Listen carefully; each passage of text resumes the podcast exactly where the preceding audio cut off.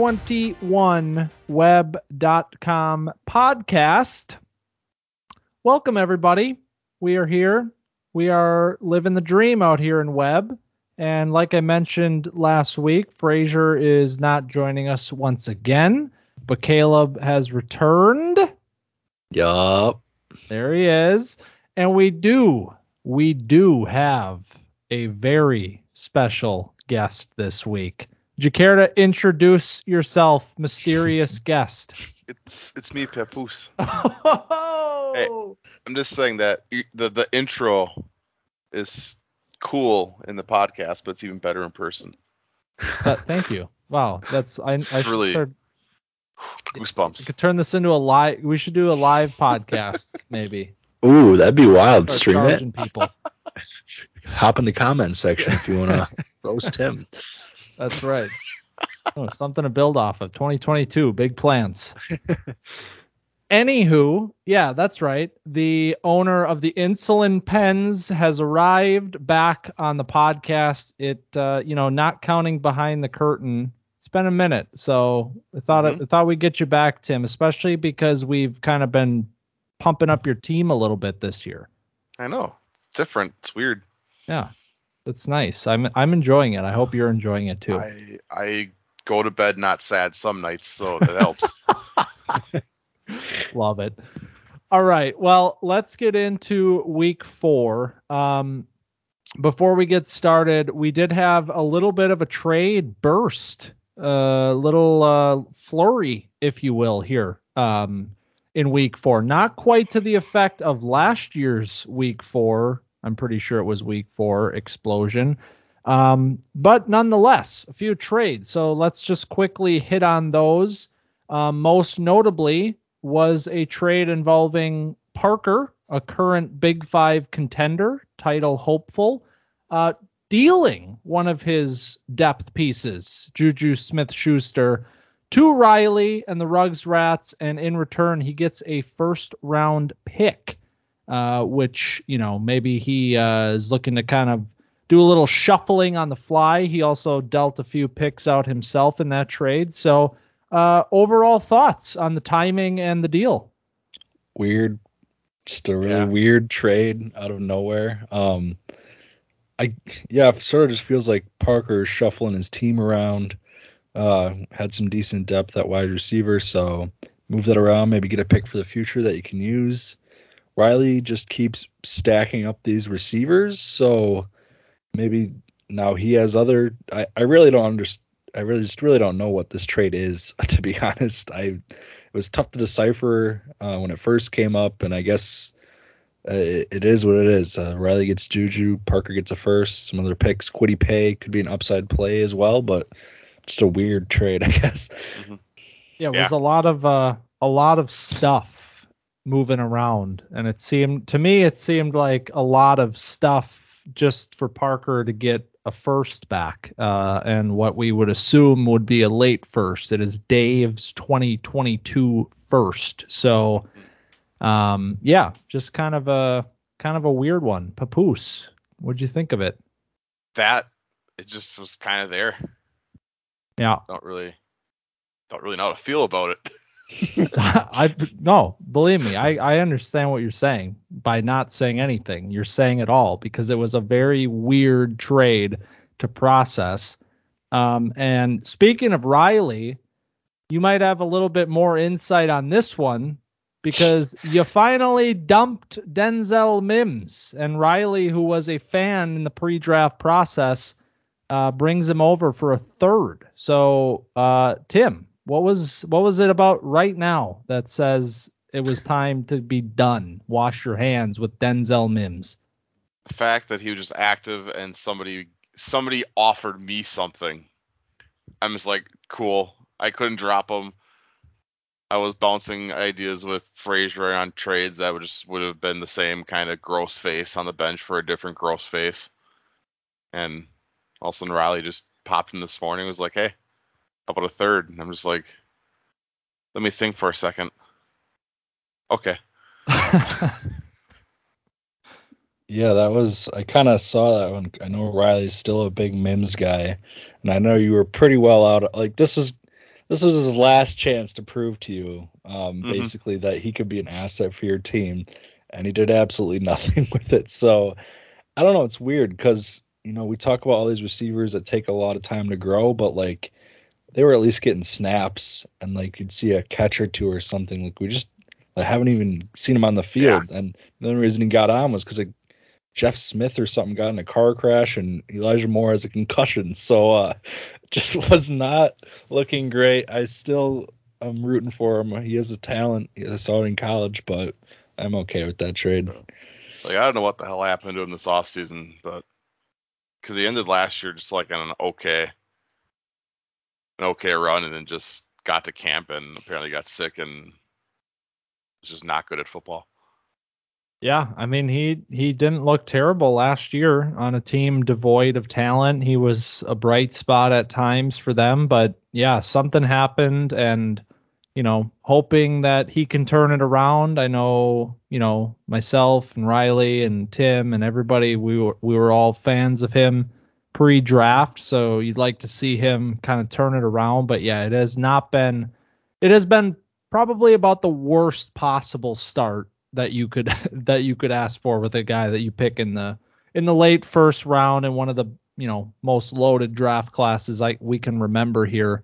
Um, But uh, lastly, you know, not to uh, you know not to discount your the trade that you made there, Caleb, but which has its own storylines. Let let us say that. But you know you can check the web chat to read up on Yeah. that.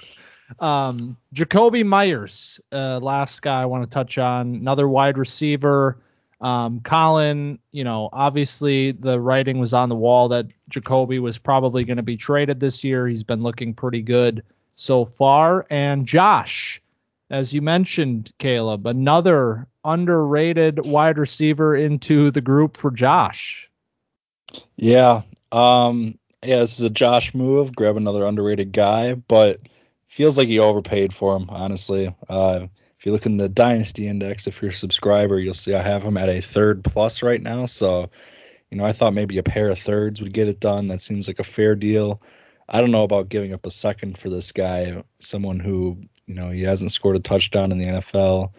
He he gets all the targets in a offense that does not pass the ball downfield. So I feel like he's a solid option off the bench to fill in, but I don't see him like as an every week starter. So I'm I'm not sure about giving up a second for him. Yeah, I mean, it was just, I thought it was a little too much. But I mean, if it's Josh's guy, it's Josh's guy. Got to get your guy. Yeah, I mean, and also we're we're gonna obviously talk about this when we get into the games, but Josh has sort of had a little bit of a surge over the last Mhm. couple weeks. Maybe he's starting to think a little bit about the about the expectations that he had in the preseason, starting to get a little bit, you know, desperate here as he sees the top tier of the league sort of breaking away already.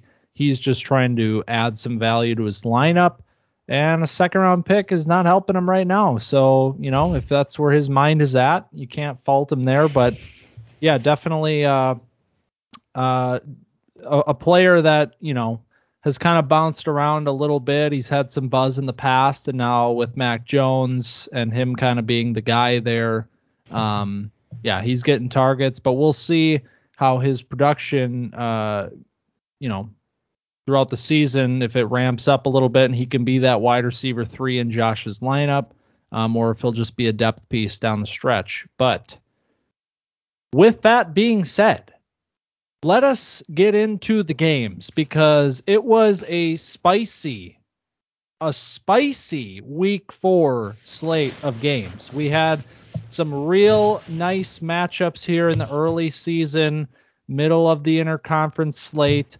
Um, some really nice uh, games, close games, and you know, plenty of storylines. So let us jump right into it with the game of the week, decided on once again by the AP. I'm telling you, I'm going to get a poll out this week. It's going to happen. It's going to believe you. happen. No. I believe it. I believe in you. Thank the you. poll will probably come out with the uh, season review, right? Oh, oh God. Oh dear God. Oh, okay. Well, that's just- Remember, you all right. invited me here. I okay. Oh, this was a mistake. I. Oh, okay. Oh, wh- whatever. You know what? I'm not going to do this. Okay, we're getting into it. Dave versus Mingo. The boys versus the moneymakers. This these are two of the top teams in the league thus far. Two teams that went in with title aspirations. Two teams that met in the first round of the playoffs last year plenty of drama here in the early season with this matchup. Um, a real test, a real opportunity for Dave, who we mentioned last week was sort of sputtering a little bit. Even at two and one, the performance wasn't really there where he wanted it to be. Um, and it took it took everything he had. It took Austin Ekeler and Darren Waller on Monday night to get it done, but he got it and then some because Austin Ekeler had a career night uh, rushing, and Dave picks up the win. Yeah, he had a couple career nights or days, nights out of guys. Austin Ekeler had a big game, 28 points. Terry McLaurin had a career day, 220 yards receiving, two touchdowns. Darren Waller came in clutch form as well. Um, really big win for this team. Just knowing, you know, the we saw what the public was betting this weekend. A lot of a lot of money on the men, the money makers outside of the money makers themselves Yeah. but but uh anyway um yeah so we saw some promising things here like how about Sam Darnold um we were worried about Ryan Tannehill maybe having to make a move for a quarterback well he's got the number 5 quarterback in scoring right now who has looked pretty solid through his first few games with Carolina so that's a big boost for this team right now You want to jump in? You want me Oh, to jump back in? I'm sorry, I was listening. All I was gonna say, Mingo, was the thing about this matchup that got me going was your team, because you had like five guys here, like Dalvin Cook, Aaron Jones, Kelce, uh, Haason Reddick, all had one, some of their worst games of the year, yeah, and That- that is true. yeah, so you you easily left a lot of points off the board just because these guys had bad weeks lined up. I mean, you're not gonna get a probably not gonna get another four point Travis Kelce game. Yeah, I agree. Um, that's that's where I'm at with this game. This is for me. This is kind of a write it off sort of a game. Uh, I score 190, but even then, like you're mentioning, I left a lot on the table. The money makers, you know, we're not going to see four points out of Kelce. Maybe for the rest of the season, or you know, very sporadically is that going to happen. The running backs really let me down this week. Um, so honestly, to see a 190 on a week like this is still pretty encouraging. Um, you know, my defense has kind of been a story this season. Uh, solid week there, nothing special with an 80.5, but um, yeah, overall, I mean, just just outmatched um, by by Dave this week. And like you mentioned, Caleb, this is a huge win for him. He needed this. You know, moneymakers right now. Uh, number two team in the league according to War Plus, and Dave comes out here uh, with his first 200 point game since week one, and maybe gets a little bit of luster back in. People were starting to maybe write him off a little bit with some of these teams kind of moving up. Now he's reminding people, okay, I still have this. This is still my team, um, and we're going for a championship. Yeah. Uh, one more point on the offense I thought was interesting. Alvin Kamara is setting like career highs in rushing attempts. Um, 20 in week one, only eight in week two, but 24 week three and 26 this week. I mean, they've completely shifted the often offense to the point where he's running the ball, and he had no t- 26 carries for 120 yards and no targets for Kamara. That is unheard of. He's being used as a completely different running back, which I don't know if it's a good thing or a bad thing. He's still doing solid. So I thought that was interesting. But I'd be remiss if we didn't bring up this defense, which I mean, it is it is in trouble, I will say, I think. Um, you know, last season the number one scoring defense uh, was lights out, and then through four weeks this year, he's the number eleven defense in web.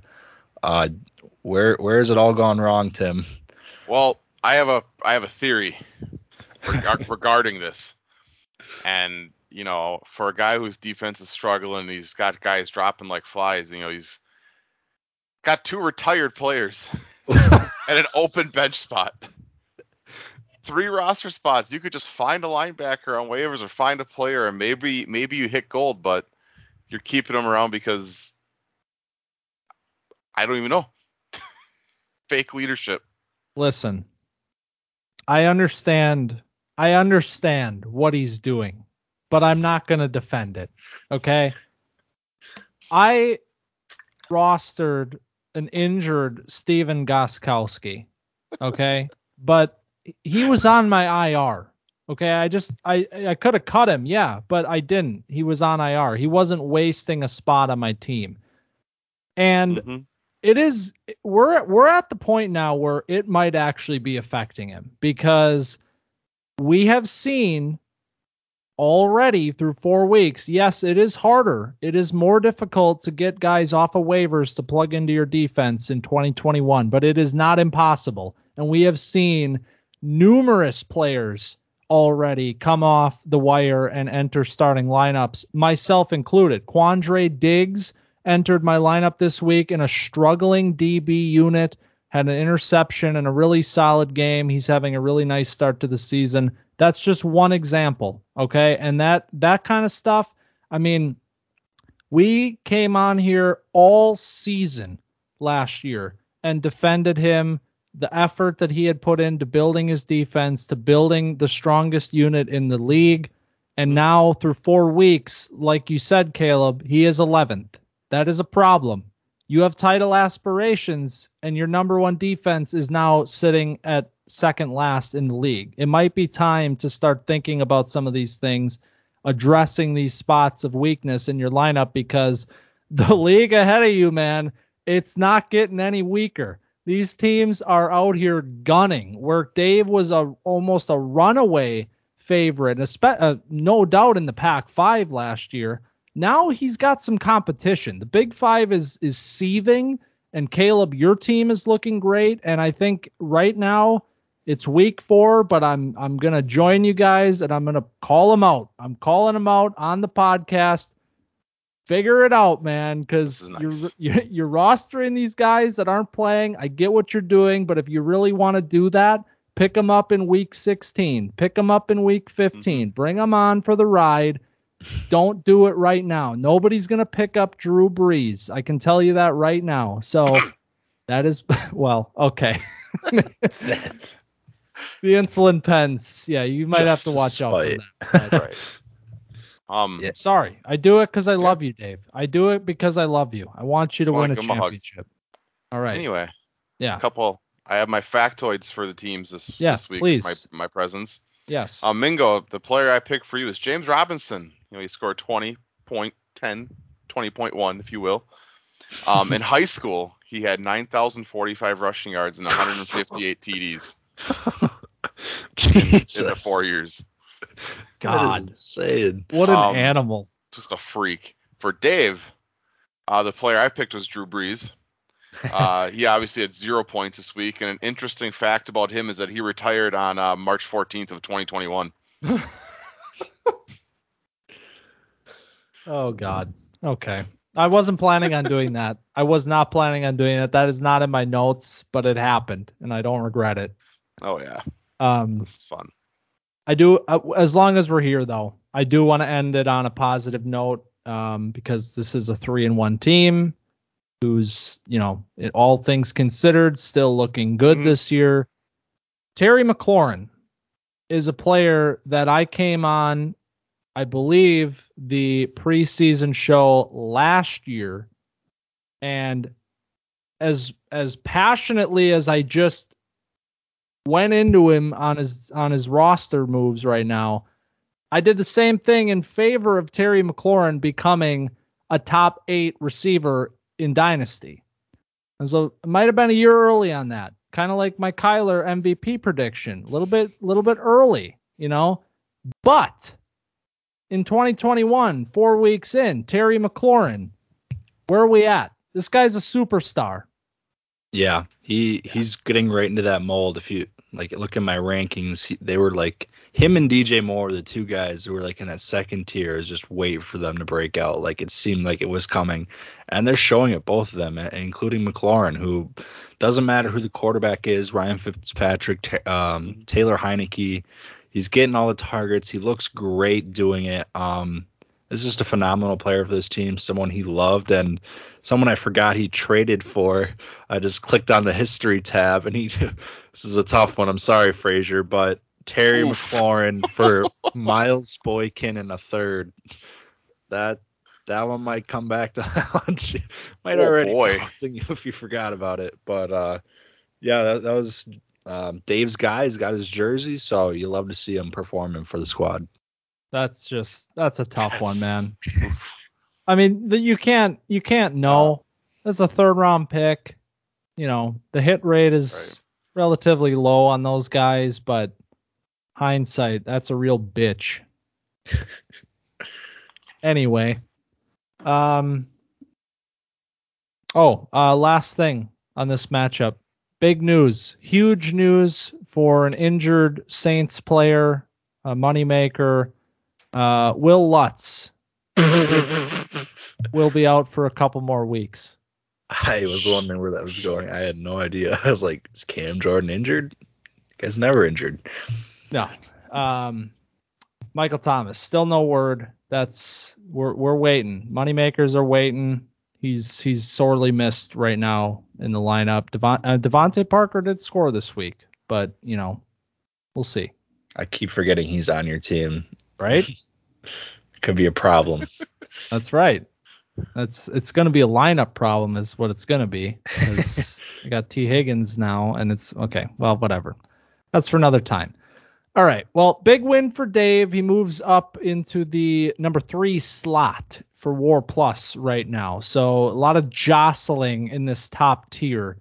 Uh, and the team that he overtook in the third spot is one Fresh Prince of Helaire, who had a dud this week. It was not, I don't want to say we saw it coming but we've been very cautious about how we've talked about this team for three weeks. A team that statistically was very strong and definitely in the top tier of the league. But we saw some, you know, vulnerabilities in this lineup, and it all kind of came together this week. A 169.1 uh, and he he picks up a loss to this surging Josh team. Yeah, this is a, a tough one for Parker. I thought he would it felt like he'd figure it out. You know, guys have been underperforming a little bit. I thought this would sort of be a bounce back week for him, but that didn't happen. It's sort of just been this slow decline in points each week, and you know, it's hard to pick out exactly where it's going wrong. Um, I mean, offensively, a, a, a, small game from Brady, but Davante Adams not doing a whole lot. You know, he paid so much for Stefon Diggs, and he's currently performing as a wide receiver too, pretty much. Allen Robinson has not had a good start to the year. Um, wide receiver 60 through four games. I don't know what the problem is there. He's not really getting the targets. I mean, I know it's Fields and Dalton sort of sharing the deal, but he, he's really been struggling, which has been hurting this team. Um, it was good to see Clyde Edwards-Helaire bounce back these last uh, couple weeks. I know that was a question mark for a lot of people, but he has back to back 100 yard rushing games, so that's big. But this team just hasn't been able to put it all together. And I mean, still at three and one in a playoff spot, so you can't be too mad or anything, but quite the letdown for Parker this week. Yeah, like his, I think his biggest thing is needing to figure out what Allen Robinson is going to be doing this year. Most of all, the Bears had to figure that out. Because you know, you know, Tay and Tay and Diggs are going to eat like these weeks or whatever, but Allen Robinson's kind of been consistently this season right in that same ballpark of just kind of meh. And a lot of that probably has to do with the Bears just being garbage. Um, I do want to reiterate with this team that we are holding it to very high expectations because we went into the season thinking this is one of the best rosters in the league. This is a title contender, undoubtedly. And through four weeks, he is the number four scoring team in the league. Let's not make any mistake about that. However, when you compare him to some of these other teams, you start to see maybe some cracks, some things that maybe, you know, a Dan doesn't have this year.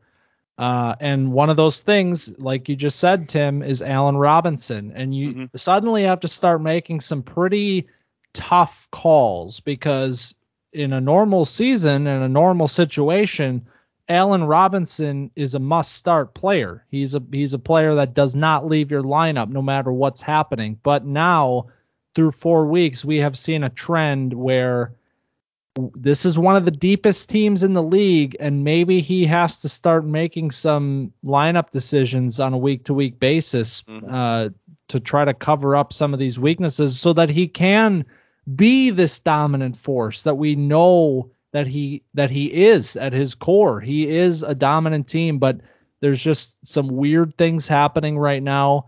Um, and the 169, you know, nobody's gonna panic. It's week four, but it's it's just not something that you want to see uh, as a team that you know is, is watching the the Dans and these other teams really just kind of bringing it every week. Mm-hmm. Yeah, I don't know. It's uh the defense even, you know, it's been all right. I mean, it's below I think it's right below the league average right now, which again with the standards we had as this coming in as one of the best defenses of the league is is not what you want. I mean, Devin White, he's been all right, but he just hasn't quite had any of those boom games.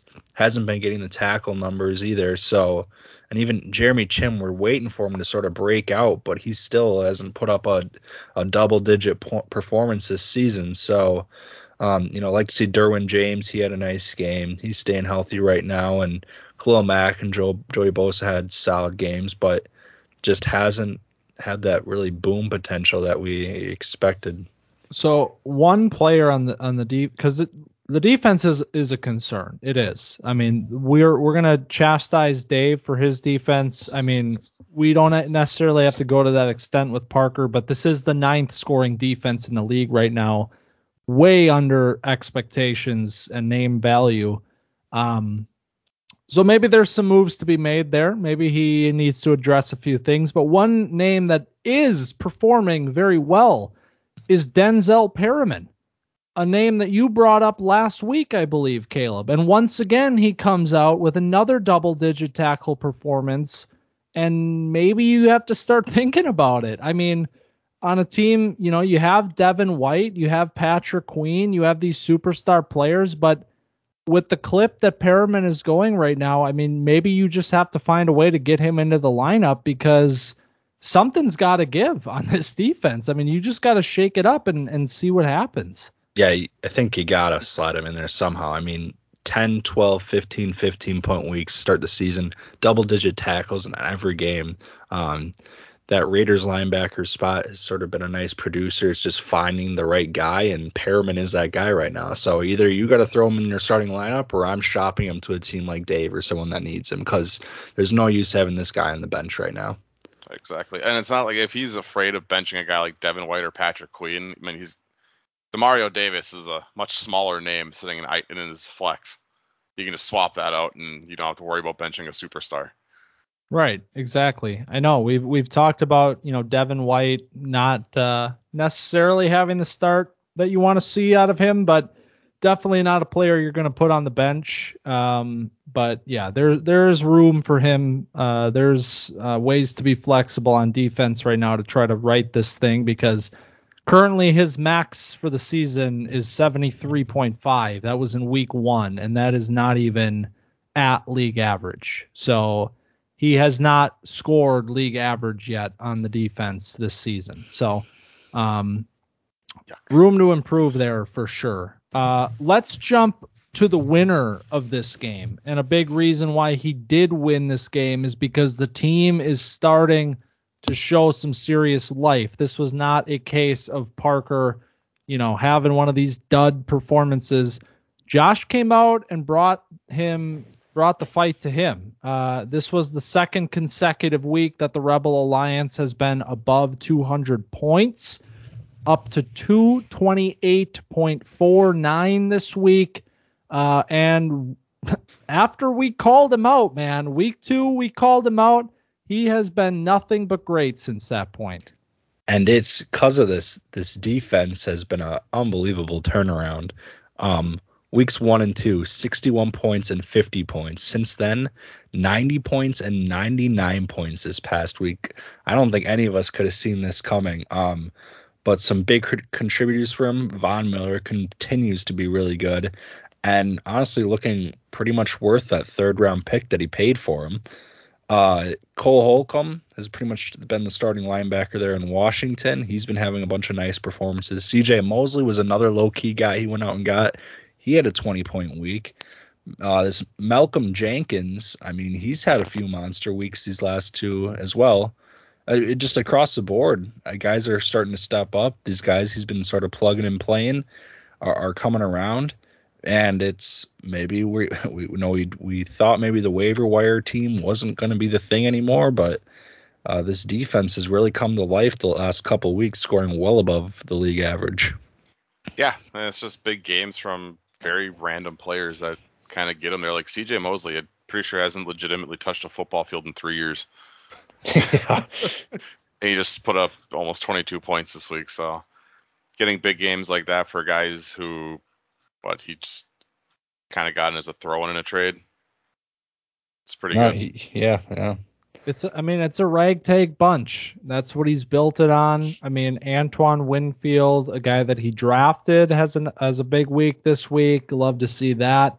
Um, but yeah, I mean a lot of these guys are just players that he's kind of pieced together over the last couple of years, and you know it's they're responding. They are responding. We called them out in week two, and and it has been nothing but good since then. So if that can continue, that's going to be huge for this team he needs that. He needs a strong base on defense like he had in the championship year and the next year because um, you know the offense is it's a little bit more inconsistent, but when you have guys like Cordarrelle Patterson, I oh.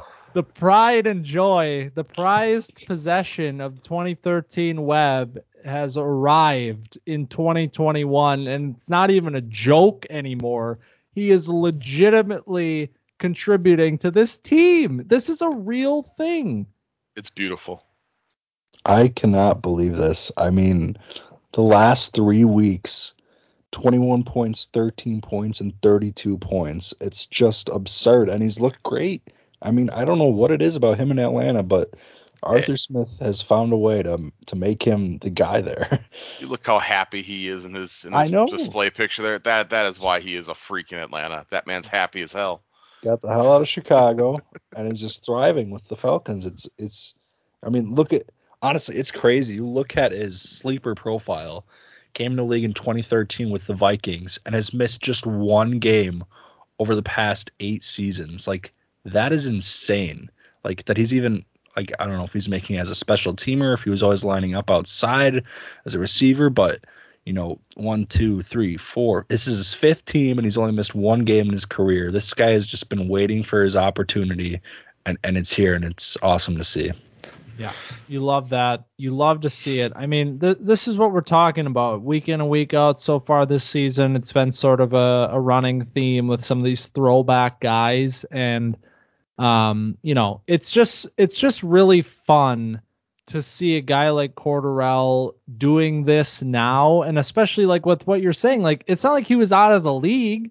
Like he he's just been bouncing around. He's been playing his role wherever he's been contributing. I mean, you talk about players like this, and you in your in your mind, you're kind of like, oh yeah, this is a you know he didn't really live up to what we thought, but it's like yeah, he didn't, but at the same time, like he's had a successful NFL career. He's been in the league for eight years, you know, and now he has this opportunity, this role in in the Falcons offense where he's thriving. And I mean, that's the kind of stuff that, you know, you nobody can really predict that, but some of these guys, some of these players that you want to write off so quickly, they struggle as a rookie, like something like that. It's like you never know when that opportunity is going to come. And for a guy like Cordarrelle, I mean, it's it's just so fun.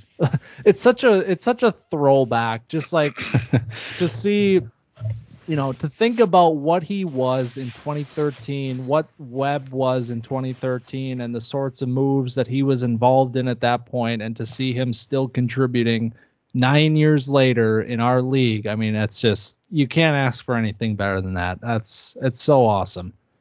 Um, last thing I want to touch on with Josh though. Um, well, I, okay, quick little thing here. Saquon, Saquon, Lit. He's back. back. He's back. I mean, this team needs Saquon. It it absolutely needs Saquon to do this, and uh, this was a huge week for him. So very very promising stuff uh, for Saquon this week. Uh, and then the other thing is not so positive. The tight end stream. Oh no. What what what happened? What's going on here? I who did he, he played Tyler Conklin this past week. Who did he pick? Dawson Knox though. I feel like Dawson Knox might end up being the play. Past three weeks, 13, 12, 18 points. I mean, you're in the Bills offense. That's why I, I tried to hold on to him as long as I could. I picked up and dropped him like 30 times, but looks like he's finally coming around for the Bills. Uh, you know, probably some touchdown regression coming, but uh, it looks like a startable asset at the position. Yeah, I feel like at this point he's just somebody you uh, throw in your lineup and you're hoping for a touchdown and maybe a few yards. Also, incredible nickname. I just noticed that Donnie Shrab BMS. Jesus Christ. Love it, Josh. That was great. Oh wow. Haven't heard that acronym in years.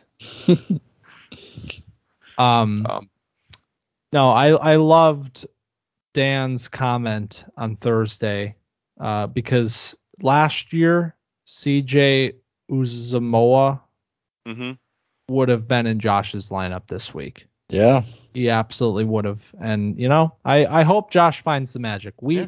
Webb needs the Rebel Alliance tight end stream. We need that. So Really do. we're all rooting for it. Hell yeah. Um. All right. Uh, Josh's fun fact: Saquon Barkley. Uh, his personal best high school shot put was 46 feet 3 inches. Tell Uh, e- explain that to me in like a way that I would understand. He threw a round rock 46 feet by like pushing it through the air. So in in comparable terms, uh I, I don't know where I'm going with this. Okay. you know what? I'm impressed. It's, it, it, it's an impressive thing. nice job, Um, Saquon. Good job. so on Parker, and I, I picked Joey Bosa, and I don't know if this is something I just missed or if it's not known, but uh, he's cousin to Jake Kumerow. Come on, that's common What? knowledge. Yeah, according to his Wikipedia, cousins to Jake Kumerow. Those are the fellas. Did you just say common knowledge? Yeah. What? Nobody Well, told me this. Around Whitewater, I guess. Oh, shut the Okay. fuck Oh up. my god. Wow. Caleb has connections. God, okay. that, that was like a freaking CV Dan Arnold flex right there. We gotta they both in the league. That's a whole nother story. Maybe we'll touch on that later on when we get to him. Anywho, okay. Uh, so Josh picks up the win this week. He moves to two and two, which not too bad, not too shabby. And we got another two and two team in the Pack Five because Uh, you knew it was coming. You knew it was coming, uh, Caleb. mm, We did our podcast last week uh, with Caleb winning one of the greatest web games in the history of the league by the slimmest of margins by beating the unbeatable pirate crew. Fuck, drag it out longer. The unbeatable, the magnificent, the catastrophically good pirate crew. And Caleb bested them. But hold on a second.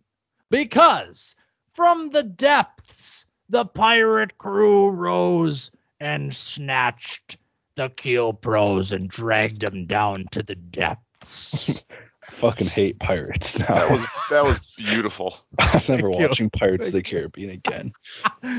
oh man, I it. Uh, uh, all honesty here, it was a it was a it honestly was a heart wrenching week. If if you're a fan of Webb, if you just love this league generally, it it should have been a heart wrenching week for you because not only did the win get taken away from you, Caleb, the Kiel Pros, but the delay, the suffering, Brutal. the the just the gross drawn out death of this team was was inhumane. It was sickening to watch. And when the knife was finally plunged in one final time and you finally just died and went to to to uh, one and two it was oh it, it felt good man because i just wanted it to be over for you and uh Well, that's where let's uh, before we even talk about what happened this week. I mean, can we just get some thoughts? You want to run us? You just you don't have to give us the whole story. I'm gonna puke if you do that. But Even I felt bad for you, and I don't feel bad for anyone. I don't have any thoughts anymore. All I, it was just getting beaten to a pulp. That whole thing happening, it just dropped my soul. And then Frazier brought it up one morning, like, "Wow, you know, they added the points, but you're still winning. I think you might have won." I was like, "No, no, don't say that. I've already looked at it." And he's like, "Oh, yep, I'm wrong." And then Parker, two hours later, wait, Caleb actually might have won. I'm like, God damn it, please stop saying this. And just when I think it's all over, Dan throws up a fucking random tomahawk up in the air, and it just happens to land on my dead body with this waiver Quincy Williams thing. That's just bullshit too. Just the week from hell, absolute hell. At least I won this week, so that Well, helps. okay. But it really Yeah. just ruined everything. before before we get into that, can you give us an update on the brand? What what's going on here, Caleb? the, the team has gone off the grid. Uh, I, there's maybe something wor- being worked on, or we may just be just gone rogue right now. Um, team was kind of lost, but we're we're winning games right now, so just have to wait and see. Okay. All right. I'm eagerly awaiting. Same. We got a lot of fun brand stuff going on. Very applicable to this game as well. We'll get there. But let's start with the unnamed, the the team formerly known as the Kiel Pros. Um, Can I make that? I wish the sleeper name thing was long enough. That, would be a good one. it would. That'd be nice. Um, but yeah, all jokes aside, uh, very disappointing to to lose that game with Dan uh, riding that high, a two forty point five seven. But you came right back. The Kiel Pros or whatever came right back. Um, two twenty two point oh seven this week. Um, another really, really strong performance against, uh, you know, this Calvin team that you you really needed all of it this week. Yeah, he put up a good fight. He was fighting really hard. You know, couple of one and two teams. You never want to go down to one and three. Um, so it was a tough test uh, for a while there. But my guys came through, and it's just been a well-rounded effort these last two weeks. Uh, sort of figuring it out on both sides of the ball. Um, obviously, Najee Harris doing his thing, and then my receivers Diontae looked great, caught that long touchdown, and then Deebo Samuel has really risen up for this team. Was kind of like just a bench piece for a little bit last year. Was dealing with injuries, and now he's he's a must start every week, and he's really taken over that receiving role with the 49ers. So he's been huge. Um, yeah, just across the board on defense too. It just the- team, you know, after that start, you know, I was a little worried but it looks like we're finally clicking on all cylinders. And you know, even if I should have won that Dan game, uh, we're we're scoring 220 plus every week. I'll I'll take that all day long. Yeah, Caleb. I mean, top to bottom, your team's uh pretty rock solid. Um, one thing, I mean, your your IDP flex is kind of weak. Something like a, a Denzel Perryman would look really nice in there Whoa, for you. Hey, It's true. little drop drop a hint there for you. Um, but no, dude, your team's good. Thanks. You do It good is. things. It is good. It is a good team. Um, I misspoke earlier in the podcast when I said Parker is the number four scoring team. Parker is the number five scoring team. Uh, that is because you are the number three scoring team now. You are one of three teams averaging over 200 points per game in the young season. Uh, 202.1 so far. And uh, yeah, I mean, it, it's been a great start. I mean, people were, you know, we're gonna raise a little bit of questions after the the start that you had, but it wasn't terrible. There was nothing wrong with it, and now we're starting to see the team click. Um, and I want to I want to mention Deebo Samuel. This is a player that you know a lot a lot was said about Brandon Aiyuk going into the season, how he was going to take hold, he was going to be the number one guy there uh, in this you know the Trey Lance led offense. We're still kind of waiting on Trey Lance, but we're not waiting on Deebo because while Brandon Aiyuk has been, you know, stuck in this weird Kyle Shanahan purgatory or whatever the hell's going on, Deebo is out here putting up some serious, serious numbers. Um, and yeah, he is he's a bona fide star right now. This is huge for your team. Yeah, getting a ton of target. That target shares up big time with Aiyuk sort of struggling, uh, making plays at the point of attack after the catch. I mean, he can do it all, and you see it every week, even on as a run like as a runner too. They give him a couple carries a game. So, yeah, this is this is a guy that's really stepped up. Where you know Kenny Golladay's kind of had a slow start, and even even George Kittle, who was a big addition, hasn't really done a whole lot at the tight end spot. So, sort of waiting for him to break out too. You know, those are sort of the him and Miles Sanders have had slow starts. Um, hoping they turn around. So that maybe could be a point of issue going forward. And like uh, Tim mentioned, that that flex defensive spot, still trying to figure that out. But the defense has been performing well regardless. Got to shout out my uh, boy Foye Oluokun, who was uh, league note as a big fat phony, but god damn it, he's a good linebacker. You have an uncanny ability to hit my bullet points, Caleb. It is it's really special what you have. Uh yes, Foye, we need to speak on him because yes, he was labeled as a phony. He was a phony last season, but now this year as a linebacker, none of this DB BS, he is still putting it up week in and week out. He's a you know he's a, a rock in your defense, a star player, and uh, yeah, definitely uh, kind of leading this unit so far. And he could possibly. Oh, go ahead, Tim. Oh, I was just gonna tell you if you know you ever get sick of Miles Sanders kind of treading water, I got a running back that would look really good for you. Yeah, Kareem Hunt guy, possibly. Yeah, you heard of him? I, I have. We we'll see where we're at in a few weeks.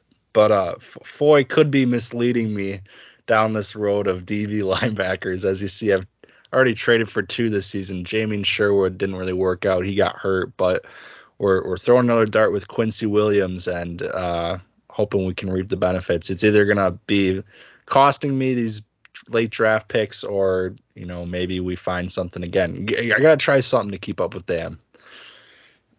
It is truly uh, a roulette, a gamble with these guys because for for as long as they have existed, they have piqued the interest of web and web owners, and only Foye really, when you think Yeah. about it, has emerged as a superstar. So, um, but yeah. So really encouraging out of your team there. You moved to two and two. You're looking good. On the other side of this game is the new, the newly branded Kelvin team. No longer is he Team Winkle Kelvin, as much as I may have enjoyed that for a few weeks. We now I, mi- I have. miss it, but I know, right? I, I do miss it, but I love the new brand. I feel like it's gonna stick. It's it might be a forever brand. The legendary Milkers. the Milkers. This is It the ha- Milkers, man. it has the makings of a legendary forever brand. It does. Yeah, I, I'm a, I'm a fan. You know, you know me, love farming. Uh, it was tough to put these guys down this week. you act like no, it's I played a lot of farming simulator, man. dude. Um, but yeah, I, I love the brand change. Finally commits to something. Uh, team put up a solid performance, but just didn't quite get it this week. You know, the guy. I wonder was I'm trying to remember all his previous team names, but uh, Dak Prescott, 35 points, was a big contributor. Jonathan Taylor finally finds the end zone, has a big week. We're waiting on that. Justin Jefferson does his thing. I'm trying to figure out. I mean, he had a solid week, so I there's not a whole lot you can complain about with how the team performed. Uh, yeah, it's hard to really pick anything out. It's just uh, ran into a better team this week. Yeah, I think what sucks for Calvin is he had a really good week. His team's pretty solid. And if I'm quick looking at this right, he was still like fifth or sixth in scoring this week. Yeah, he. Th- this is how his season has been defined so far. I mean, he had a week low in week two, very out of nowhere sort of a situation. But in four weeks, in four weeks, he has scored over 200 points two times, and he has not won either of those games. That is that's up. where he's at right now. And um, this was a team that we, you know, I mentioned this last week. We we saw the strength. We saw how strong this offense was. We wanted we wanted to give it, you know, the respect that it deserved on paper, but with the strength of the league ahead of it, it was hard to do that. And I think so far that is what we have seen. Uh, he lost to Dave in week one with a 200 plus point performance, and now he loses to Caleb in week four with the same situation. So these teams that are ahead of him statistically and in terms of expectations, they have defeated him thus far, even when his team has been firing um, on you know what is nearly all cylinders. And so it is um, it's unfortunate, but that's just sort of where we are at with the league, and he hasn't caught a break there. Um, and one area that you can point at here um, is is the defense. I mean, it's not it's not terrible, but it's not winning him any games. Um, he's currently seventh in scoring, um, and so that's you know that was an area of emphasis for him in the offseason, and now we kind of see you know it is it is that middle of the road defense that we expected it to be.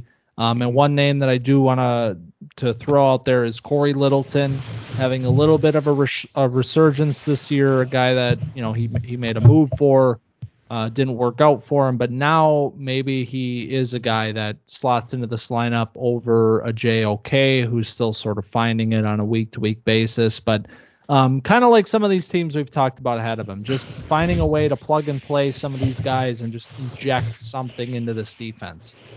Yeah, and he's in a tough spot where you know it's early. He's one and three, but does he really? Does he? He's gonna have to go all in to try and keep up with these other teams ahead of him. He's not scoring at that rate, and he's probably well with how the scoring is right now. He'd be battling Parker for one of those spots, and we still haven't entered the Big Five slate for him yet, which is not going to be easy. So you know you would have liked to pick up one of these wins against me or Dave to really keep yourself in it, but that's just not how it's going. So it's gonna have to take it week by week for the milkers and, and see where we're at and assess uh, as the season goes on. Yeah, and as the gentleman who owns his first round pick, I'm cool with Oh. this happening often. Sorry, Calvin. okay, well, here's what I'm going to say. I want to I, I do I want to say this because um he has played you know, we're still in the interconference window. He has played Dave, he has played Caleb. He is now moving into his Josh Riley matchups, which Okay. the Josh game is going to be that's going to be a great game coming up here in week 5 and then the Riley game very very winnable for him. Mhm. He has Carter and Colin twice in the Big 5 slate. He has Ooh. four games that should be very winnable for him. If he can come out of the interconference window at 3 and 3, he's doing okay. He only has one matchup with Dan this year, which That helps. him a lot. So there is a pathway for sure. So let's, you know, I don't want to plant any weird ideas in his mind like let's see where we're at after week six and then maybe reassess at that point. But it, the pathway is definitely still there. The schedule favors him a little bit versus like a Parker who is playing Dan twice, who is playing the Moneymakers twice. So that take that for what you will. Yeah, that's perfect then for him. It's honestly best case scenario for the rest of the season is that.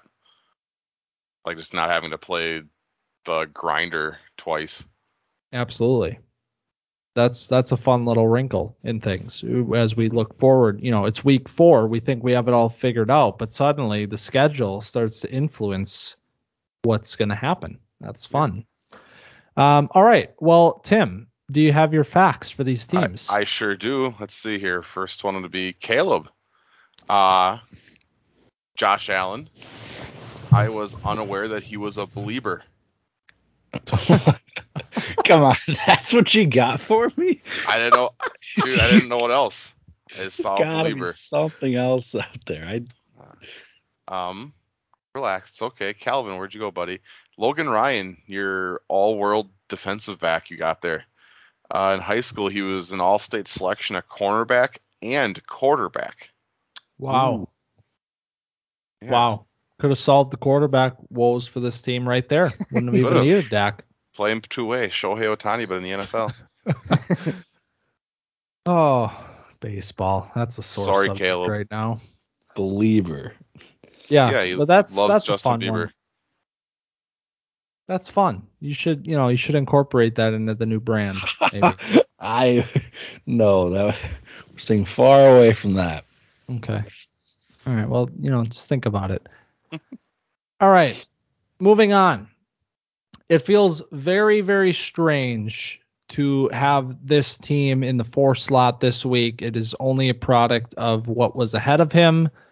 Very tantalizing matchups, storylines, things of that nature. But the Pirate Crew is here finally, uh, making his way into the show with a roaring fire, which is his team, because he continues, he continues to be the dominant force in web. I will not stop saying this week in and week out until it does stop, and it has not shown any signs of doing so yet. Because once again this week, over 200 points, over 260 points, week high. He's he's been there three out of four weeks with the week highs, 269.67. Truly, truly ridiculous what this team is doing. I mean, he's bound he's bound to have one week where it just all doesn't work out, but to go four weeks at this clip and to look like this, it is shocking uh, what he is doing to the league so far. This this team is broken. I don't even understand. I you, you brought it up before the show, but 191 points for the offense. 191 offensive alone. That is absurd. And it's this this Mahomes Tyreek Hill combo, Derrick Henry, uh I mean even Noah Fant got a touchdown this week. It's it's just absurd. Top to bottom, this offense just explodes. And then you got the defense to deal with, which is just as good. So I mean, it's hard to really pick any holes in this team. Really the only thing we can hope for, I mean, not hope for. I shouldn't say I, I take it back, but there are a few injuries at the running back position now. Uh, Joe Mixon hurt his ankle. He's day to day, possibly week to week. And it sounds like David Montgomery is going to be out around four to six weeks, something like that. So, to really test the depth of this team, see if he goes and makes a move or if he's happy with what he's got. Kenneth Gainwell's looking good off the bench for him as sort of a little PPR back, but uh, it'll be we have to see how he fills those holes. But uh, otherwise, yeah, this team is just absurd right now. Yeah, Dan's team is so disgusting that the Mixon and like and Montgomery injuries like don't even don't even do anything for me because he's still gonna go and put up a dumb number points. it, it i mean it's just it's it's so it's so hard to articulate this every single week because I I know that it's it's easy to sit here and say like, oh yeah, Dan's dominant. Pirates, they're doing great. It's like he is single-handedly dismembering every single member of this league and he is going after records week in and week out. He's not just out here trying to win games. He's trying to destroy history in the process. And the last time, I mean, let's be honest.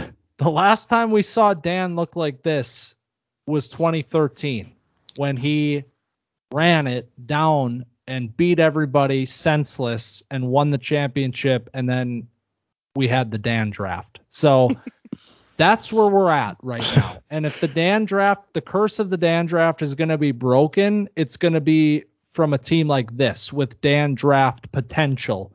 Um, 252 points per game right now. He's over 250 four weeks through the year. Uh, that is nearly 40 points per game more than the next team, which is me.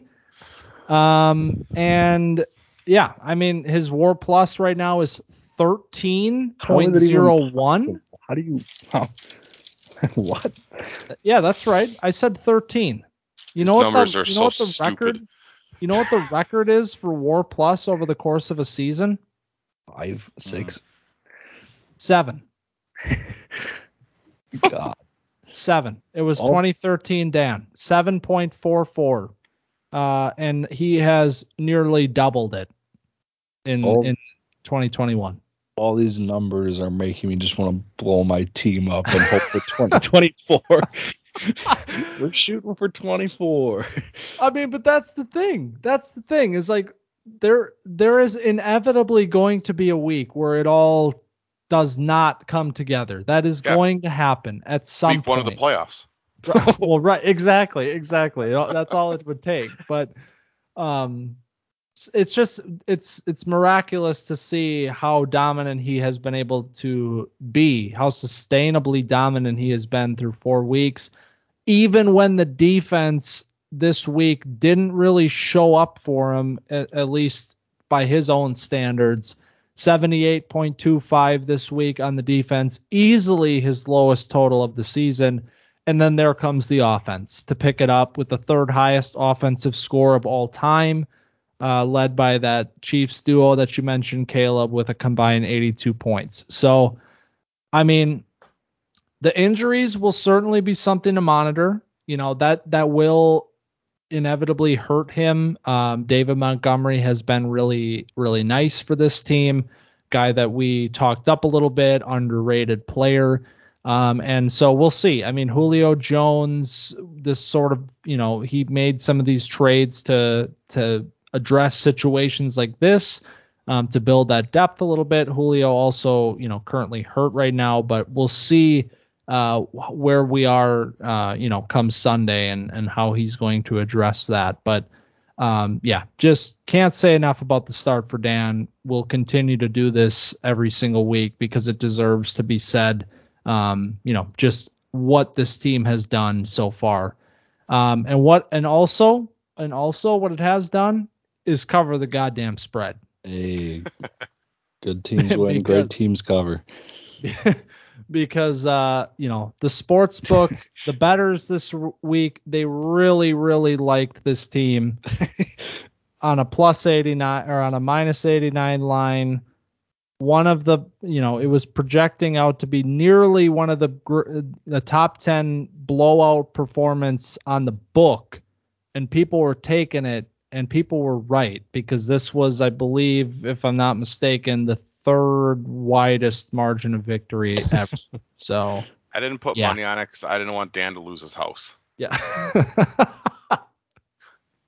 yeah good we got the ten dollar limits right now but you know we'll see how that we'll see how that goes book's been pretty good to the betters so far but we'll see Yeah, book book might have to work on some things. Um, but yeah. Uh, speaking of the team that did not cover this week, that was Riley. He said it himself. Why would you not take Dan to cover this week? He was down Chase Claypool. He's dealing with some other injuries as well. And also Thursday night, he loses DJ Chark in a serious injury. Um, so, you know, kind of salt in the wound, this team in that sort of rebuilding mode, struggling so far on the stat sheet and uh, just getting kind of, you know, ravaged by injuries in the process. Yeah. Uh, yeah, not a whole lot to touch on with this team. Really, the Chark injury sucks, but he's not in a position to win anyways. Really, the, the couple of guys I want to mention uh, Hollywood Brown and Henry Ruggs, two guys I've been a pretty harsh critic of.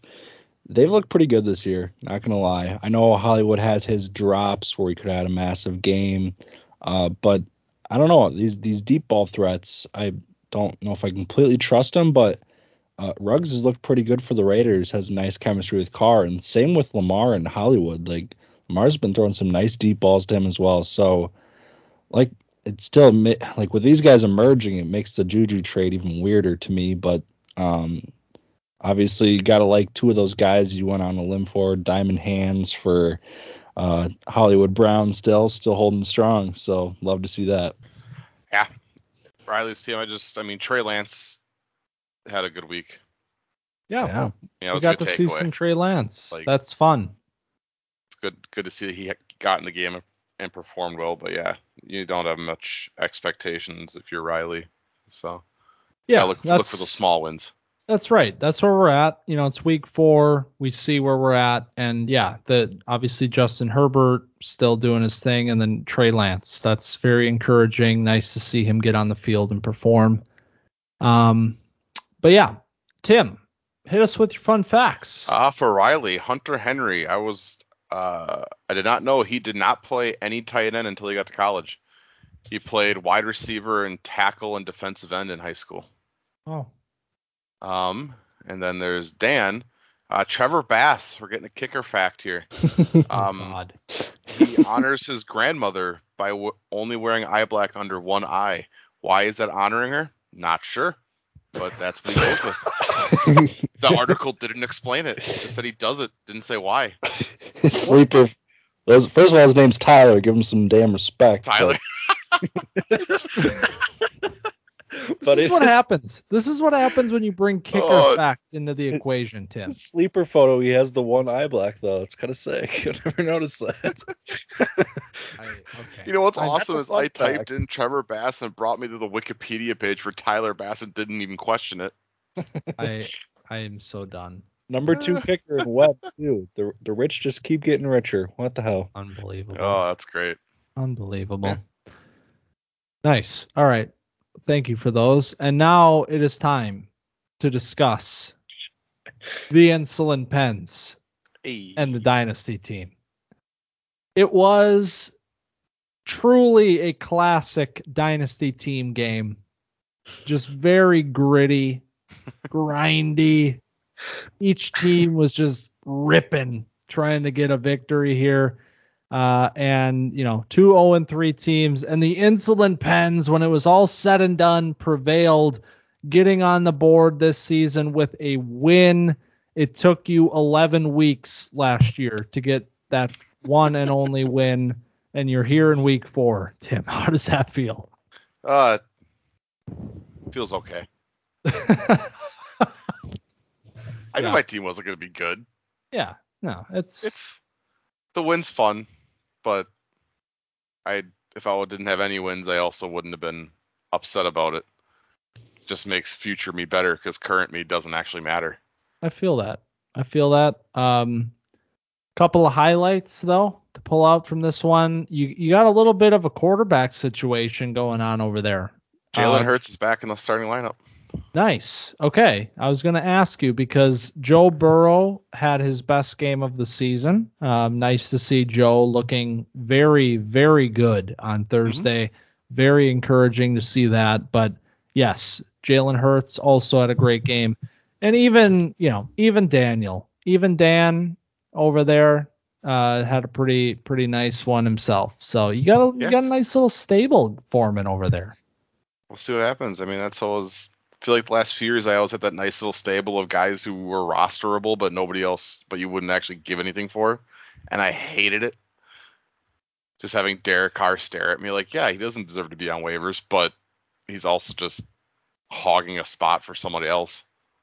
And I have a feeling that's what Danny Douchebag is going to turn into. hey, But I've I've got uh some more praise for you, some more things to be happy about. oh, Wow. Um, we always made fun of your waiver stuff from last year, and rightfully so. yeah, Uh, but this Javon Hargrave, who you picked up off waivers on September 28th, hell uh, yeah. defensive lineman, hard to find, guys, but you found one through four weeks. 20 points, 11 points, 22 points, 13 points, five sacks, and a forced fumble. I really don't know who this guy is or what his thing is. He just sort of came out of nowhere, but Yep. he's he's been dominant. I mean, he's having a career year through four weeks. So um, kudos to you to work the wire and find someone who's actually like playing really good.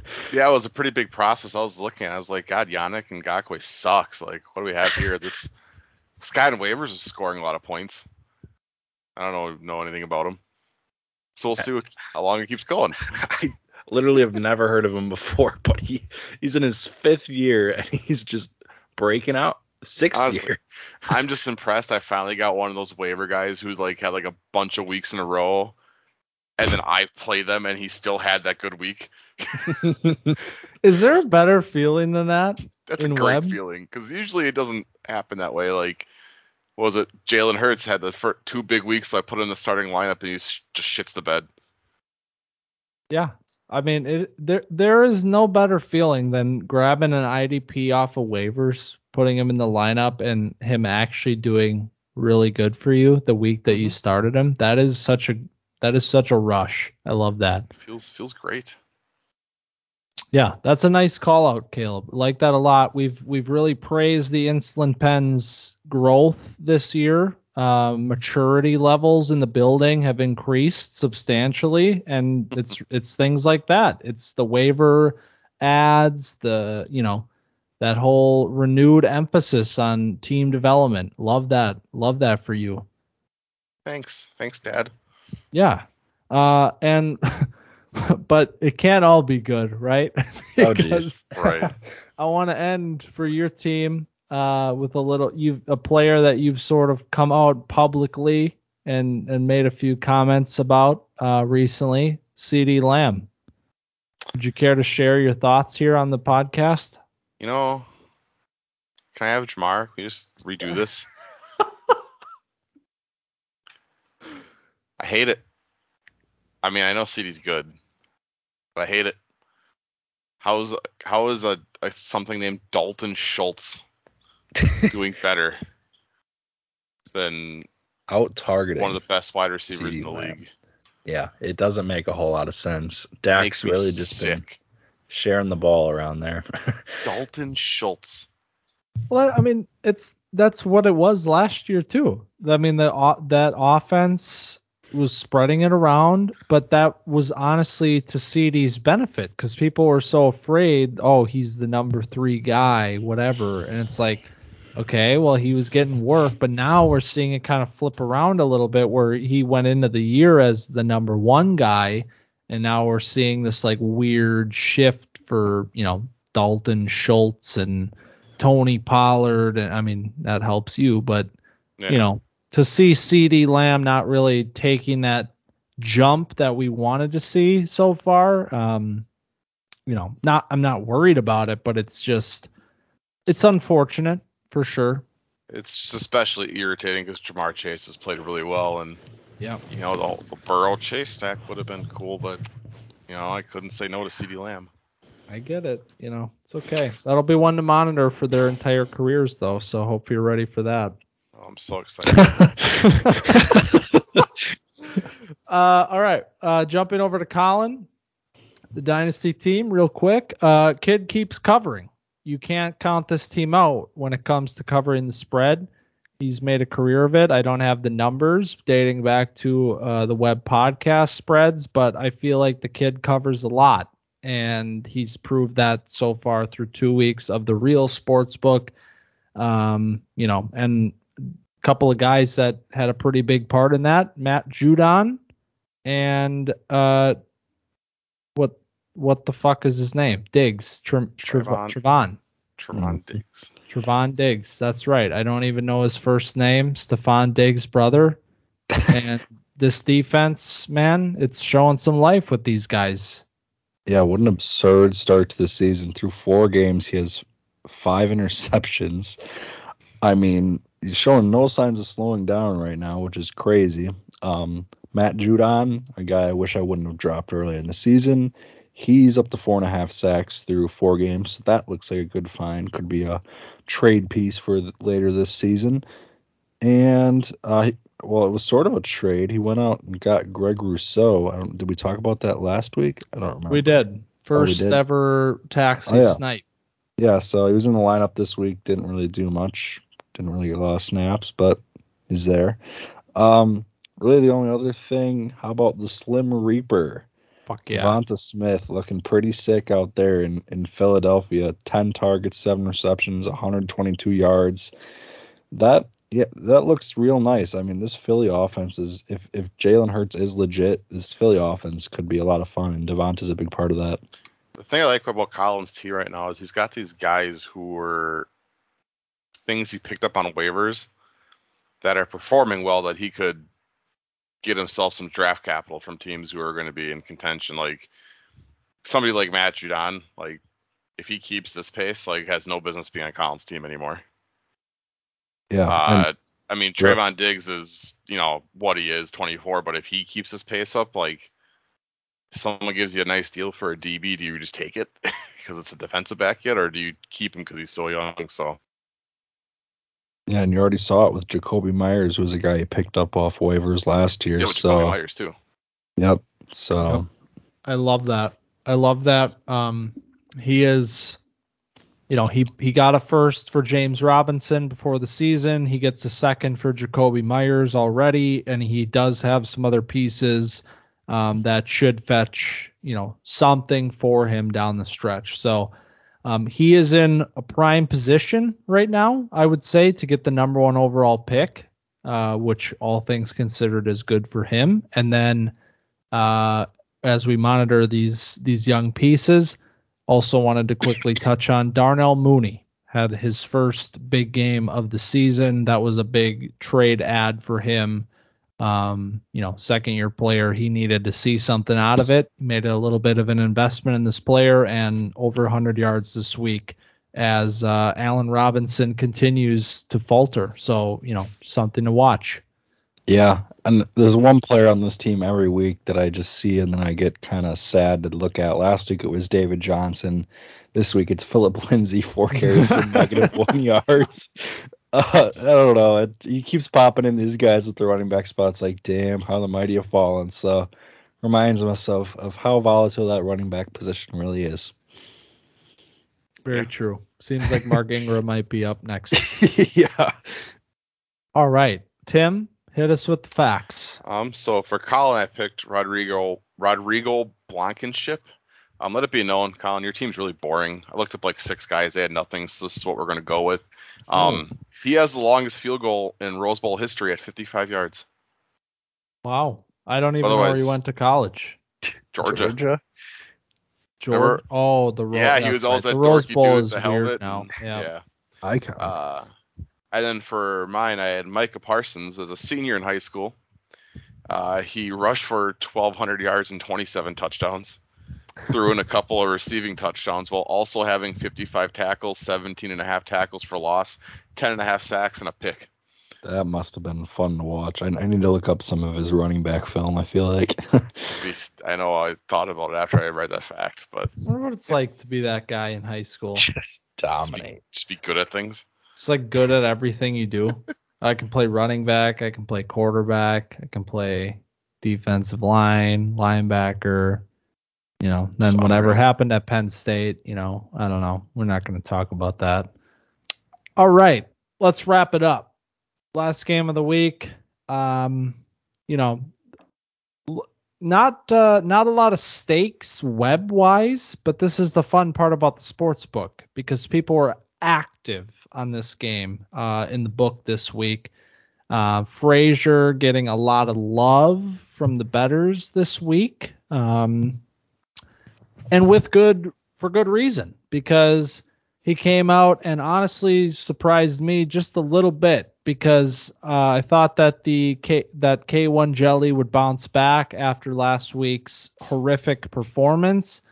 Um, and you know, while the team did, I guess, bounce back by two points, it wasn't it wasn't much better, man. And uh, the story of this one is, you know, K1 really just falling apart here. That was yeah, that that was tough to watch. The the meme that went out earlier on the the meme page was pretty funny. Looking at that lineup, uh, just almost impossible to pick away any bright spots in this lineup from this week. I mean, you got the Kyler Murray show, the namesake, accounting for like twenty percent of his points, and that's about it he's Ugh. being buoyed by his week one performance, the 211, that, you know, every single week gets a little bit more far away, a little bit more unbelievable that that even happened because um, what we're seeing right now is uh, a team that really just has no identity. It, it's just um, 124.77 this week, a week low.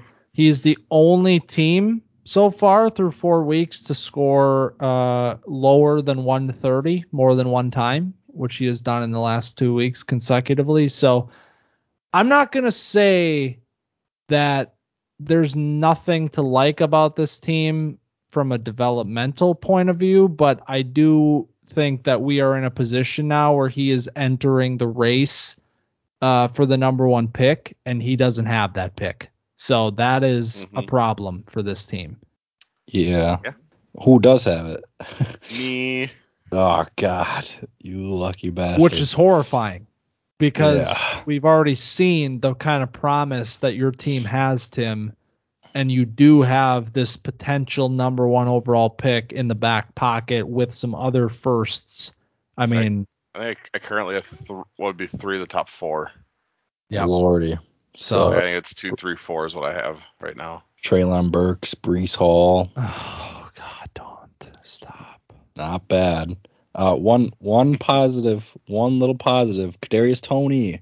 Yes. Getting some snaps. Some guys were hurt, and he looked good. He looked like what we saw in college. I don't know why it was so hard to get him on the field. Why they were giving CJ Board the ball so fucking much on end arounds, but um, like I like I tweeted out, the only thing they need to change is that number, and he mentioned it too. Eighty nine is the worst number for Kadarius Toney. It just looks it looks so weird, so bad. like the way he was like just skipping around the field and dodging those people. Like eighty nine was not the number. No. Like eighty nine, I imagine you're just like running through a brick wall, not dancing around it. Yeah. Yeah, I you know we when we did the post draft show um, we kind of, you know, we, n- nobody was really impressed with the Kadarius Toney pick, even at the spot that he was drafted. Um, but in the trade, sending him over to Carter, I mean, this player shines a little bit brighter on this roster because he needs him to. Um, we've talked about it Jaylen Waddle, Jalen Reagor, Brandon Aiyuk, a lot of young, talented, high NFL draft capital guys here he needs to start seeing it. And Toney is a guy that definitely um, he he does need to see it out of. And so that was fun. It was fun. I like that. Like that call out, Caleb. Um, yeah. So I'm not gonna, you know, he he's getting a lot of shit right now. He's giving himself some shit as well. I'm not gonna sit here and pile it on. I think uh you know, the writing was sort of on the wall, the direction that the team was headed after some of the trades that he made. So this isn't necessarily unexpected. What is unexpected is David Wilson Batman. Okay? because uh we mentioned this last week, Caleb, and you know, thinking about it, I was like, you know, maybe we shouldn't have been so optimistic about this team. You know, he's he's had a pretty good start, but like it's okay. He comes right back and puts up a 195.01 this week. And suddenly you're starting to really think, you know, we're not we're not talking playoffs. We're not talking is this team going to make a, a comeback here. But it is undeniable that this team has looked pretty damn good for 4 weeks and it is currently 3 and 1. So I'm asking you guys, where does he go from here? I mean, he he's has a better record than you, Caleb. He has a better record than me. And what what does he do from here? Get this man a consistent quarterback and an RB one. so you're Must saying party. you're saying get into the race. Just send it. if, if he's gonna have, he, he's got this nice base of wide receiver play, and you can ride that. Yeah, I I don't, I don't those I- are I the don't two glaring that. holes. It's I don't hate that. He's It just like in that weird boat where do you think he just he just wanted to redo it real quick, and all of a sudden his wide receivers were just just kind of laughing in his face about it. Yeah, DJ Moore has really been the catalyst for this team. Eight receptions each of the last three weeks has flown blown up into a star, and I mean Ja'Marr Chase can't be stopped. Yeah, Mike then we got- Williams has a down We got week, vintage Mike Williams this week, but but yeah, yeah, that's a tough look. But hopefully he, he's gonna need him to return to form because I don't really know what he. Uh, Corey Davis had a good week too, over 100 yards receiving. These receivers, man, they they're backpacking. Even it would be fun to see if James White was back if we could run that PPR duo we tried to build with him and McKissic. But uh, fun little offense, sneaky offense. yeah, it's also really triggering to me. He has Roquan in the IDP flex spot. That's the move. Put him in the linebacker spot. It's the I it's the uh Josh coined it. It's the IDP captain spot. Oh, it makes me. I hate. I hate looking at it. I hate looking right next to it and seeing Zach Vaughn. well, that's a whole nother story. I didn't even want to touch on that. That no. Um Frazier right now, number three defense in web.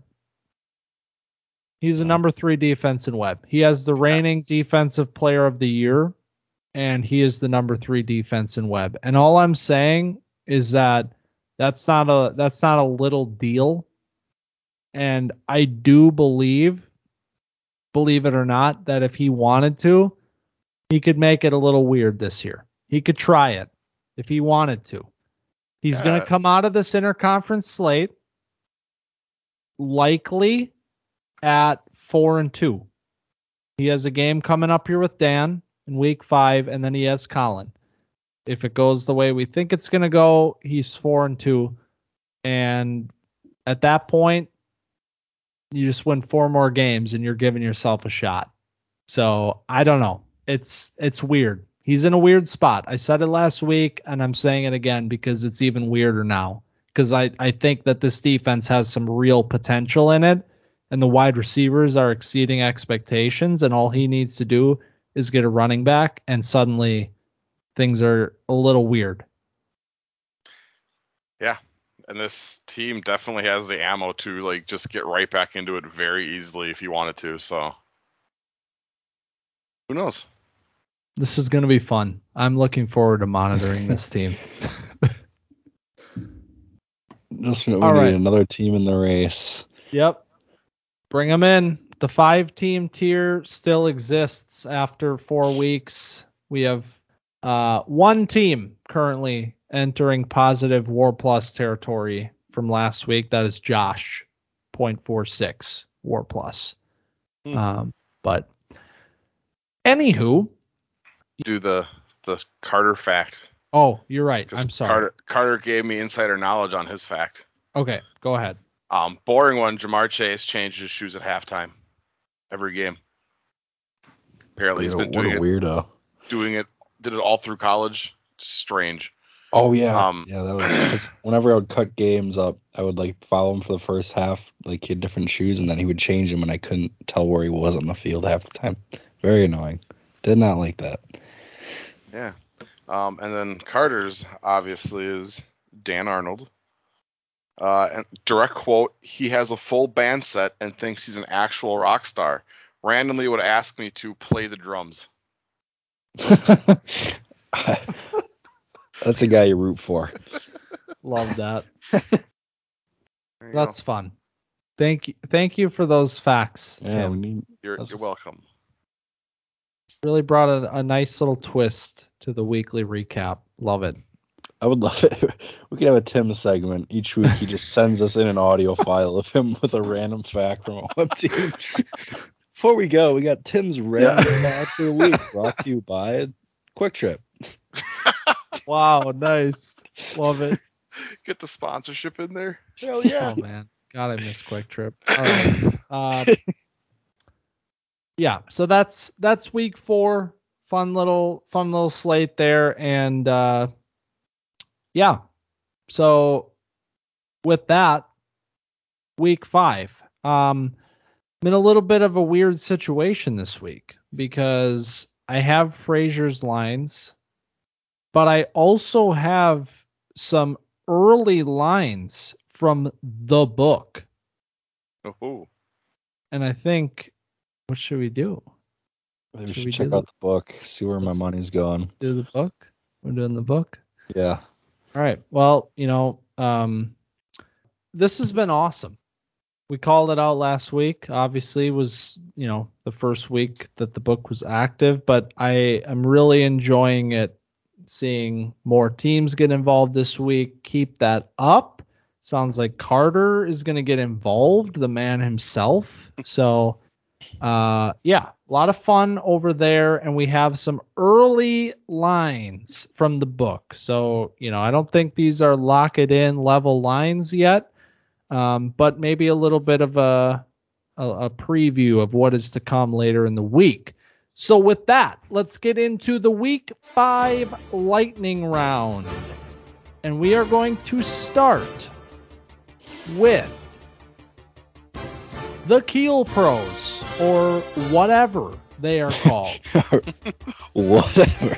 because uh, we had an 89 point line last week, and we're not quite that high this time around. But the Kiel Pros, whatever, are favored by 70 points on the early line against the Dynasty team. Ah, 70. I mean, this past week I would have barely covered, maybe. I think he might, that would have, that would have been a close one.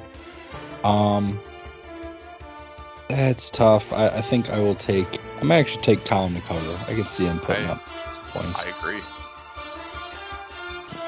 All he does is cover. I'm taking the Dynasty team. Next up, the Moneymakers looking to rebound from a loss with the Boyz, and they will be taking on the Rugs Rats, coming off of that horrific defeat at the hands of the Pirate Crew. And this week, the Moneymakers are favored by 62. I I might hammer Mingo here. I think we got a big bounce. I mean, it's not like he had a bad week, but I think we get another boom week here coming up. Yeah, I agree. I at this point I would take most teams over Riley on spreads. Both of these teams have been fairly consistent through four weeks. Uh, Riley been hovering in that 145 to 155 range, and my team's been in that like, no, okay, my spikes have been higher, but regardless, uh, I like Riley to hit about 150, which means I have to be over 210 to cover this, and I am going to take. I'm gonna take the Rugs Rats to cover. All right. Um, all right. The Pirate Crew. This is a fun little line. Uh, after the 89 pointer last week, favored by 52 over David Wilson Batman and the funnest little ragtag group in the league. I think I gotta hop on Dan. Uh, showing no signs of slowing down. Could see another two two fifty out of him or something. Get Frazier around 190, 200. I could see Frazier covering, but I, I gotta go with Dan. I I'm gonna say Frazier's gonna cover. But here's something about Frazier. I think this pod's gonna get his juices flowing. I think he's gonna go looking for a quarterback, maybe a running back this week. Oh, jeez. You know, and might end up looking at a, a championship preview here. Oh my. We're gonna get that. We're gonna get that Frazier. He's gonna get that run like Carter had, where he just gets everybody at his worst. Just gets I enough am- wins to squeak in and Party Town USA. I'm so ready to watch this team throughout the rest of the season. this is so fun. Um, but I I'm smashing Dan on this line. I I 195. That's not going to happen every week for this Frazier team. I'm sorry. And Dan is uh, until he scores below 220. I'm not going to believe that he's going to this season. So I'm gonna Yeah. I'm gonna say Dan. Um. All right. So that leaves the ooh, the insulin pens once again going into the matchup as a favorite by 20 points over K1 Jelly. See, I'm gonna cover. I'm I'm gonna I'm gonna beat the shit out of him. yeah, after last week's performance by Carter, I'd have a hard time betting on him. Ah, but he could have a bounce back week. Oh, he's gonna beat me, but I'm I'm taking Carter. I think he might figure it out a little bit more this week.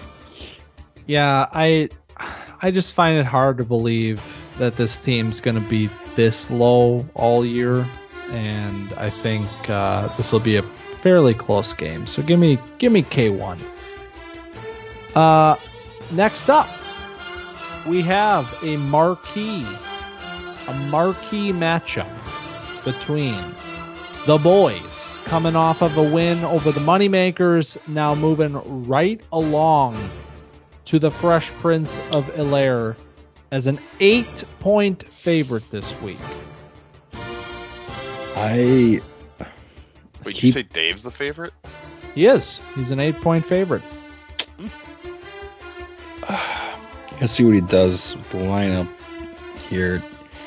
I don't, I don't really like seeing Leonard Floyd and Jadeveon Clowney on the defense all that much.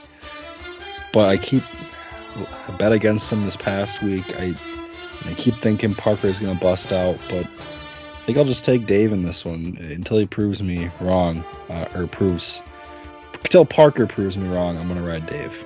I think I might take Dave too. Like he's just got too much offensive firepower. It's just gonna cover up the holes in his defense. I mean, who knows? Maybe he, maybe he does something to figure his defense out this week. But This is a Yeah. big game. This is a big game for the podcast because we have been vocally vocally against these teams in some form or another despite them being two of the best teams in the league so far. Um, really trying to inspire them to be their best selves and uh, very interested to see who comes out of this one alive um, the stats would suggest after Parker's down week that Dave has taken a firm hold here as the team, uh, the number three team. Um, and I took Dave as dog last week. That worked. So let's go ahead and take him again to cover this one. Um, all right. That leaves one matchup. And while it might not have the top of the league luster as the Dave Parker matchup, it may be the most pivotal game of the season for both of these teams. Josh and the Rebel Alliance currently sitting at 2 and 2 meets Kelvin currently at 1 and 3. Two teams in the middle tier of the league that had playoff aspirations in 2021 both of whom desperately need to come out of this game with a win to give themselves real life moving into the depths of the season. It is, as it sits on this a Tuesday. A pick 'em. Oh baby. I mean, this is for these two teams. I mean, it's a can't lose for Calvin, but it's a must win for Josh. So, uh, I think I'm gonna go with Calvin. We've seen him have a couple 200 point weeks where he was a little unlucky going against some good teams. I'm I'm not sure. I mean, his Josh's ragtag defense has worked, but I, I just need to see it one more week before I fully commit to that. So I'm going with Calvin to to win this one. I really, really want to pick Josh, but I have to go Calvin. I'm gonna follow the War Plus, and I'm gonna take Josh because this could not be closer. These two teams are in very similar positions. Both of them have two 200 point games on their resume so far through four weeks, and both of them desperately need to win this game. So I'm going to follow the advanced stats, but this is a hell of a game. And I hope that when I do put the game of the week poll out, that this game gets the respect it deserves versus a Dave Parker matchup, which is also a huge game this week. This is an awesome week of games. That is week five. Jeez. Lit. So, as we do here in Web, there are very rarely weeks that are inconsequential. Oh, sorry, I forgot to mute the mic. I apologize. It's modern technology will allow me to skirt around it, or I might leave it in for the lol. We'll see. he was panicking. He was like, he was trying so hard to hold it in. Oh, man. Trying to find the mute button. But like I said, that's week five. We are moving right along. The uh, interconference slate rapidly approaching its conclusion, but we have a whole lot of fun left with these two weeks. A lot of fun matchups left. And honestly, despite this five team tier that is forming, I kind of got my juices flowing a little bit looking ahead to the conference schedule for some of these teams. So we know nothing. I want everybody to know that. We know nothing, and it's going to be a fun ride. So, uh, Caleb, thank you once again for sitting in the two spot. You've done a great job the last couple weeks. And Tim, thank you for joining us this week. You were a real pleasure, and your facts have made an impression that will last forever on this podcast. Thank goodness. It's a pleasure as you go. always. Look Maybe at I'll you come, go. Maybe I'll come back sometime. I hope so. I hope Uh, you do. Interesting to think you're gonna get another invite. Well, if I don't, it was a good run. it was. It was. All right. Let us make it a great week.